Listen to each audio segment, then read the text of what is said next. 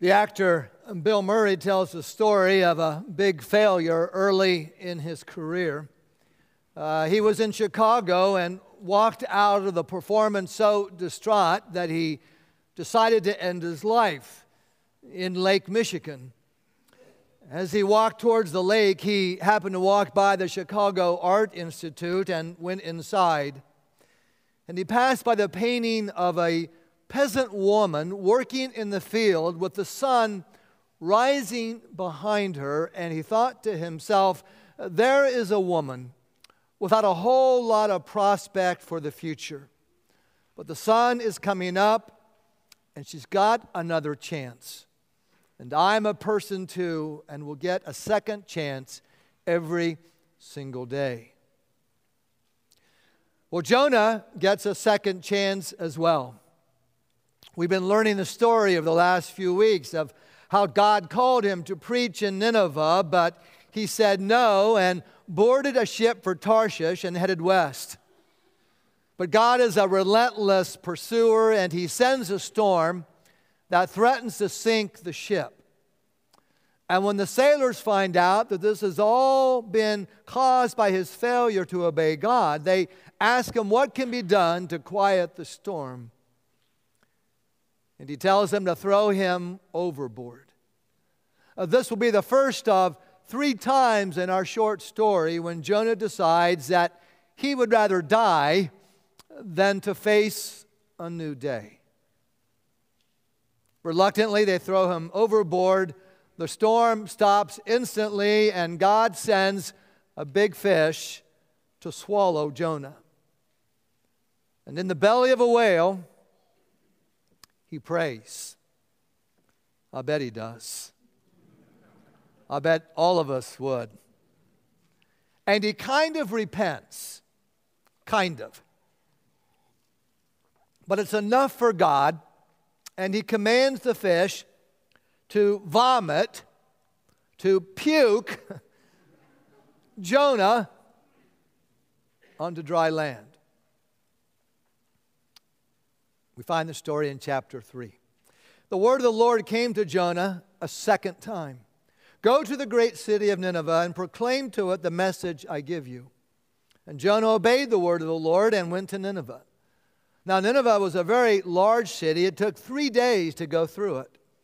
And Jonah began by going a day's journey into the city, proclaiming forty more days, and Nineveh will be overthrown. And the Ninevites believed God. A fast was proclaimed, and all of them, from the greatest to the least, put on sackcloth. Sackcloth was a symbol of, of repentance and remorse. When Jonah's warning reached the king of Nineveh, he rose from his throne, took off his royal robes, covered himself with sackcloth, and sat down in the dust. And this is the proclamation that he issued in Nineveh. By the decree of the king and his nobles, do not let people or animals, herds or flock taste anything. Do not let them eat or drink. But let people and animals be covered with sackcloth. Let everyone call urgently on God. And let them give up their evil ways and their violence. Who knows? God may yet relent and with compassion turn from his fierce anger so that we will not perish. And when God saw what they did and how they turned from their evil ways, he relented and did not bring on them the destruction that he had threatened. And so God gives Jonah a second chance. God said go, and Jonah said no. But three days in the belly of a great fish, and he changes from no way to okay. God never gives up on us. Aren't you glad? We may give up on ourselves, but God never gives up on us. Great story of, of this is found in Peter. Most of us are familiar with the story. It was the night of his betrayal, Jesus' betrayal, and he said to Peter, Peter, tonight you're going to betray me three times before the cock crows. You're going to deny ever knowing me. And Peter says, no way, Lord. I'm ready to die rather than to deny. But the going gets tough. The big squeeze is put on Peter, and like Jesus had warned, Peter denied ever knowing his Lord. The remorse, the pain, the guilt, the shame, the embarrassment must have been excruciating. In fact, he is so ashamed that he goes into hiding. But that's not the end of the story. A couple of days later, the resurrected Jesus finds Peter and some of his other disciple friends fishing in the Sea of Galilee. And he asks them a question. And he asks him three times, Peter, do you love me? Feed my sheep. Peter, do you love me? Feed my sheep. Simon, do you love me? Feed my sheep. See, what's Jesus doing here? He's given Peter the opportunity to repent and to find forgiveness. He's given him a, a second chance. He is bringing Peter back from failure by reminding him of his mission, of his, of his heading, of his purpose in life, and that is to feed, to shepherd the people of God. You see, it's all about grace. And it's grace is what keeps our, our past from determining our future. It helped Peter to let go of his past failure and enables us to do the same. We can find release from our regrets. You see, all of us are here today. All of us have regrets. Guess why? We're, none of us here are perfect. We all make mistakes, amen? We all stumble and fumble and we say foolish things and we make bad decisions and, and we waste time. We hurt ourselves and we hurt others. But God has provided a way so that you don't have to carry around with you every day of the rest of your life this, this load of guilt and regret. I mean, I, I've talked to people, maybe you have too, and they've said, Pastor, I blew it. I made a mistake and, and now I'm going to have to live with this for the rest of my life. They have doomed themselves. They have imposed a life sentence without the hope of parole. But the truth is, is that God is a God of the second chances. My friends, if Jesus gave Peter a second chance after denying him three times, I don't think it will be any problem for him to forgive you no matter what you have done. What new thing does God want to do in your life? God, you see, wants you to look ahead. You see, it's never too late to start over. Failure is never final unless you want it to be. But here's the cool thing.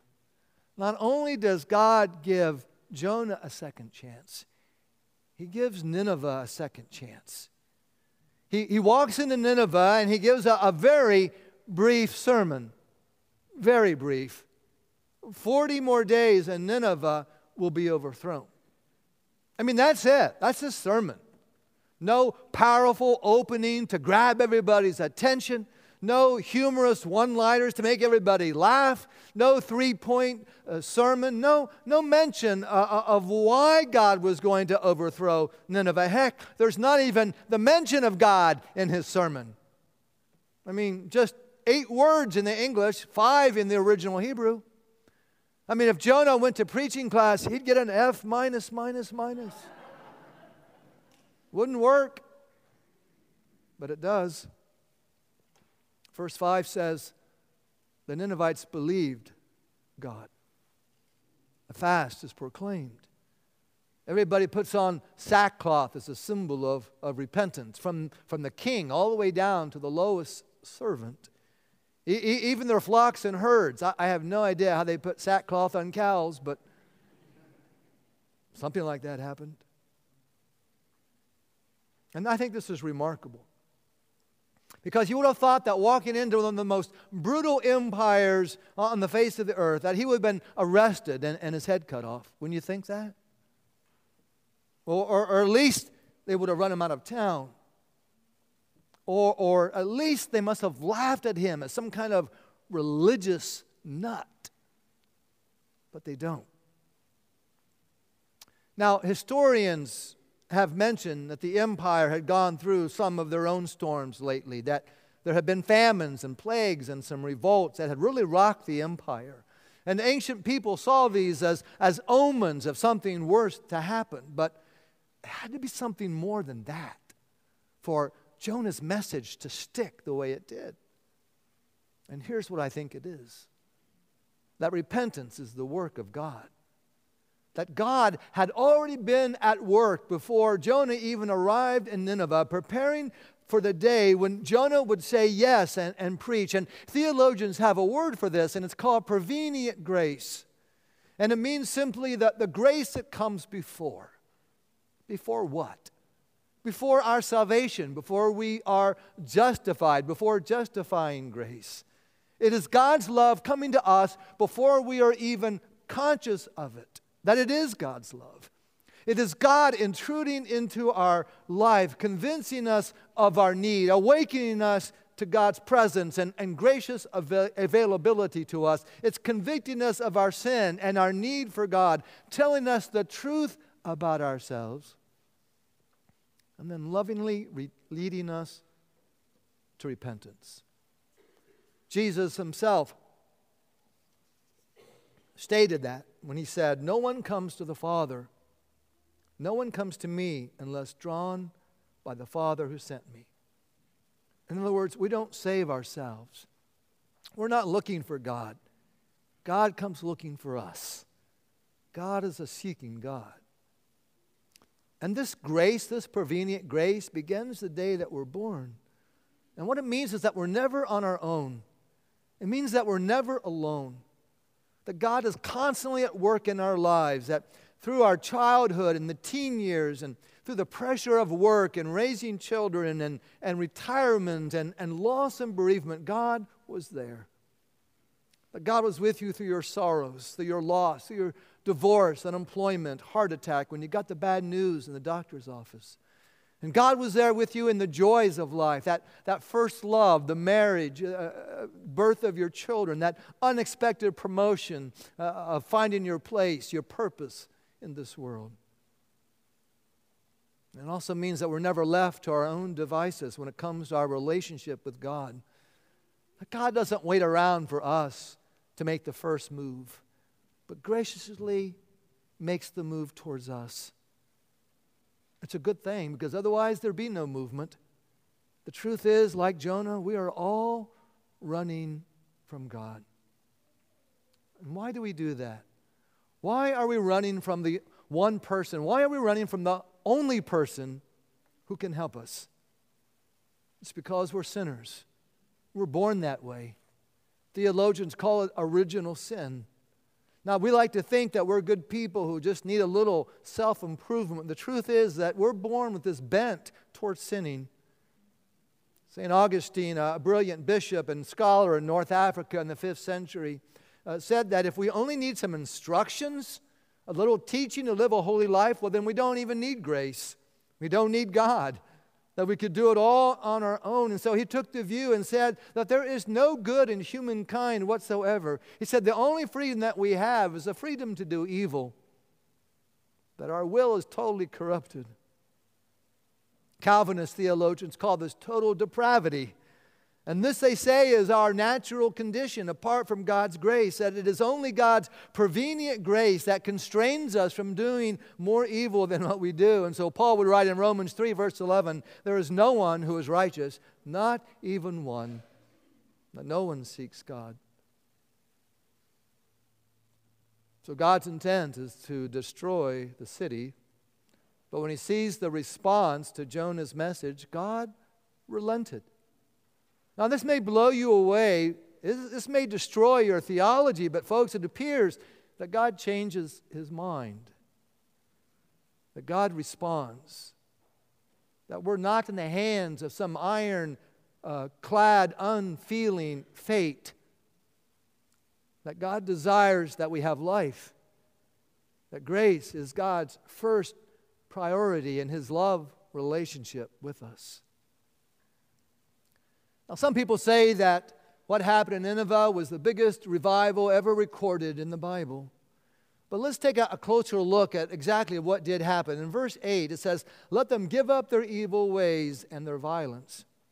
And verse ten says, that's exactly what they did. Now, remember what we've discovered already about this empire, that it was one of the cruelest and most violent empires of ancient times. That Assyrian kings often recorded the results of their military campaigns by gloating over burning cities completely to the ground. that they would oftentimes take their prisoners and, and cut off an arm and a leg just to mock them and to spite them. Today they would be labeled a terrorist state. So what do you think happens to a violent civil, civilization like this? You see, you can't treat your enemy like that without tearing away the very fabric of your society and, and poisoning all human relationships. You cannot have a violent culture like this without it affecting every area of your culture. Cruelty and greed and, and exploitation have this natural consequence of leading to the disintegration uh, of a culture. Jonah's brief message causes them to repent of their moral and social wickedness and to forsake of their violence.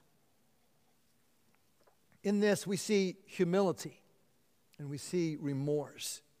In fact, we even see a, a reconciliation of the, of the different social classes. Verse five says that all of them, from the greatest down to the very least, repented and put on sackcloth. Now, what we don't see is, we don't see they became God followers. They, we don't see them forsaking their, their idols, their gods. We don't see them being circumcised as a sign of a covenant relationship. We don't see them offering sacrifices to God. They, in other words, they don't become Jewish. But what happens to the empire is it becomes a more just society. And judgment is postponed. In nineteen oh seven, there was a great revival in Pyongyang, now the capital of North Korea. And it began when a preacher told them to repent of their hatred of Japan. You see, Koreans had good reasons to hate Japan. There had been many years of oppression and injustice inflicted by the Japanese government on Korea.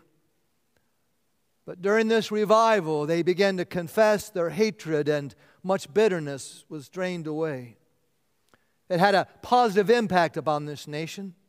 People began to restore relationships, and neighbors began to return stolen articles, and churches began to grow. In fact, the Methodist Church in Korea doubled in membership in a single year after this revival. There was another revival called the Great Awakening. It was a series of revivals, actually, that began in, in England and then spread to America in the mid seventeen hundreds. You see, the Industrial Revolution had brought huge cultural changes that in turn created a, a climate for political revolution and violence. But out of the midst of this great cultural change, there came a man named John Wesley and the beginning of the Methodist movement. And John Wesley, his friend George Whitefield, led a revival in England, and, and Jonathan Edwards led it in America. And thousands of people came to faith through the preaching, and, and churches began to fill. As a result, the moral climate in both Great Britain and America began to change and improve. People began to care for their families as drinking and domestic violence and, and gambling began to decrease. It provided social mobility into the middle class. John Wesley had his own version of Dave Ramsey's financial peace class. He taught stewardship and, and how to use money wisely and how to save. He even established a, a loan fund and a system for finding employment and, and lending stock that enabled the poor to acquire the necessities to open their own small business. Remarkable. They started a school for the children of poor families. And in America, universities were started so that preachers could get an education. Schools with names like Princeton, Rutgers, Brown, and Dartmouth. These came out of a great revival. The Methodists went on to help start medical clinics and prison reform and the abolitionist movement. In fact, the most influential anti-slavery leader in Parliament was a man by the name of William Wilberforce, who worked his entire life to abolish slavery in England. Did you know that Wilberforce was discipled by a name by the name by, by a man by the name of John Newton? John Newton was a slave trader who was converted to faith in Christ by a Methodist preacher. And Newton is most famous for writing the beloved hymn, do you know? Amazing Grace. Yeah. Even Benjamin Franklin admired the preaching of these men, and, and he saw the positive change that it brought to culture, even though he himself had never professed faith in Christ. In fact, one church, uh, one uh, historian, a French historian, uh, wrote that Methodism enabled eighteenth century England to avoid the bloody political revolution in France, and that it was the Methodist revival that gave hope and discipline to Britain's newly urbanized and industrialized working class. Amazing. Amazing that God not only gives you and me a second chance, but He gives churches a second chance, and He gives cities a second chance, and He gives countries a second chance. God never gives up on us. In fact, God, I believe, is at work even now, preparing you and me in this church and this city that we call home for the day when we'll begin working for a, a just society. In fact, many of us believe that there is a global spiritual reawakening that is already beginning, and that this church, Anderson Hills, will be a part of it. We're already starting to see renewal here. In fact, one of the world's foremost speakers on spiritual renewal, Doctor Randy Clark, will be coming here to Anderson Hills to speak next year. I believe that we need to start getting ourselves ready. We need to align our hearts with God's heart. And we need to be sure that we say yes when God calls us to go. I want you to watch a, a brief video of one of our members. And God gave him a second chance. I want you to hear how it's changed him. You know, looking back at my life, I know that God's pursued me my entire life, but I just wasn't aware of it. Starting out, you know, my father and I were on kind of different pages as far as what his way of giving love is and my way of receiving love. Um, because of those differences, I, you know, found myself needing, uh, or found what I felt was a hole in my heart, or needing something, needing to fill the emptiness because I wasn't receiving the love that I needed. So not experiencing the love I needed from my father, it took me down a really dark path. It started off first with trying to overachieve in sports.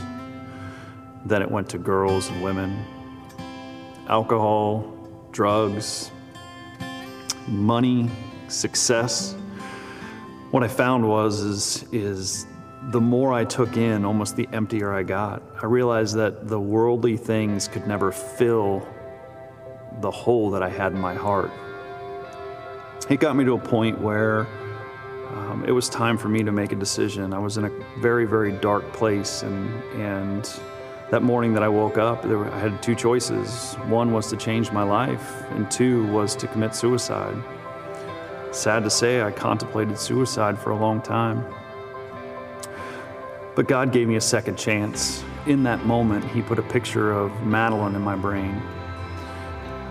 And I knew that I could never destroy her because of my brokenness and my darkness. And that allowed me to, to change. I met a pastor, and, and he accepted me, and he loved me through the darkest moments. And because of that, um, that opened my mind to, to make change. That led to Emmaus, and me experiencing God's love for the first time, a true love, um, something that I could never explain or, or, or to um, fathom. I truly felt the love of God. And in that moment, I accepted Jesus as my Lord and Savior. It was a feeling that I could never explain, probably still can't to this day, but it's overwhelmed me and allowed me to move forward. In that second chance that God has given me, I have experienced a freedom, a love, an excitement, um, a joy that I just want to share with the world. And I want to use that to spread His joy and love. I want to love others the way that I am being loved by Him.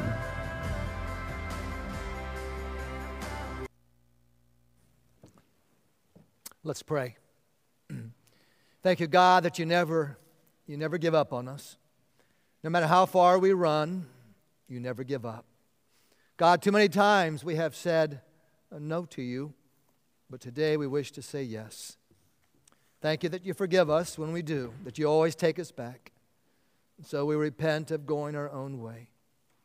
God, hear our prayer of repentance for ignoring our community. For we know that when revival comes, that it has to change and change lives and a changed community, or it's not real revival. Show us, God, how we can be a blessing to others. We pray in Christ's name. Amen.